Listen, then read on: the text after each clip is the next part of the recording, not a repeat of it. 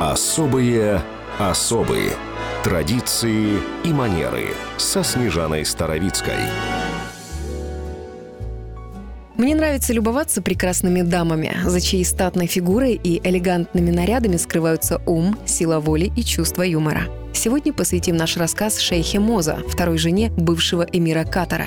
Уникальный пример. Женщина из ближневосточной страны сумела стать не только иконой стиля, но и влиятельным игроком в мировой политике. Моза бинт Насер аль-Миснат не была Золушкой. Она дочь катарского оппозиционера Насер бин Абдулла аль-Миснеда, ее брак с шейхом династический. Его же цель – породниться с ее отцом и прекратить вражду между кланами. Шейха Моза получила прекрасное образование и стала знатоком тонкостей дипломатического этикета. Исключительный случай. Она сопровождала шейха на все официальные приемы. Когда у власти находился супруг Мозы, шейх Хамад бин Халифа Аль-Тани, некоторые называли то время матриархатом Эмирата.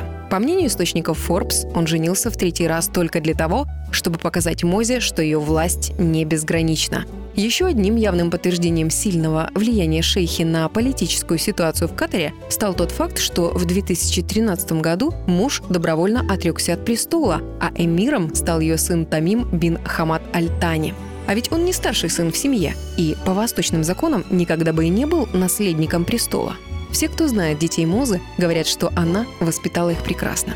Декан дипломатической школы Джорджтаунского университета в Катаре Джеймс Рирден Андерсон знает это наверняка. Я знаю трех из ее детей, и я на самом деле потрясен. Они могли бы курить травку где-нибудь на юге Франции, как делают очень многие. Но они совершенно другие. Как отец, я восхищен тем, как эта семейная пара воспитала своих детей.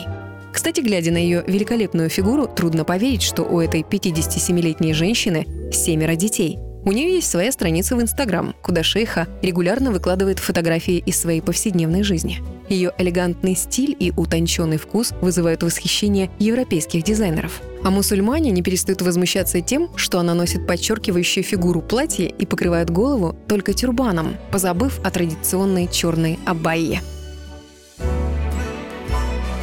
Особые особые. На радио «Вести».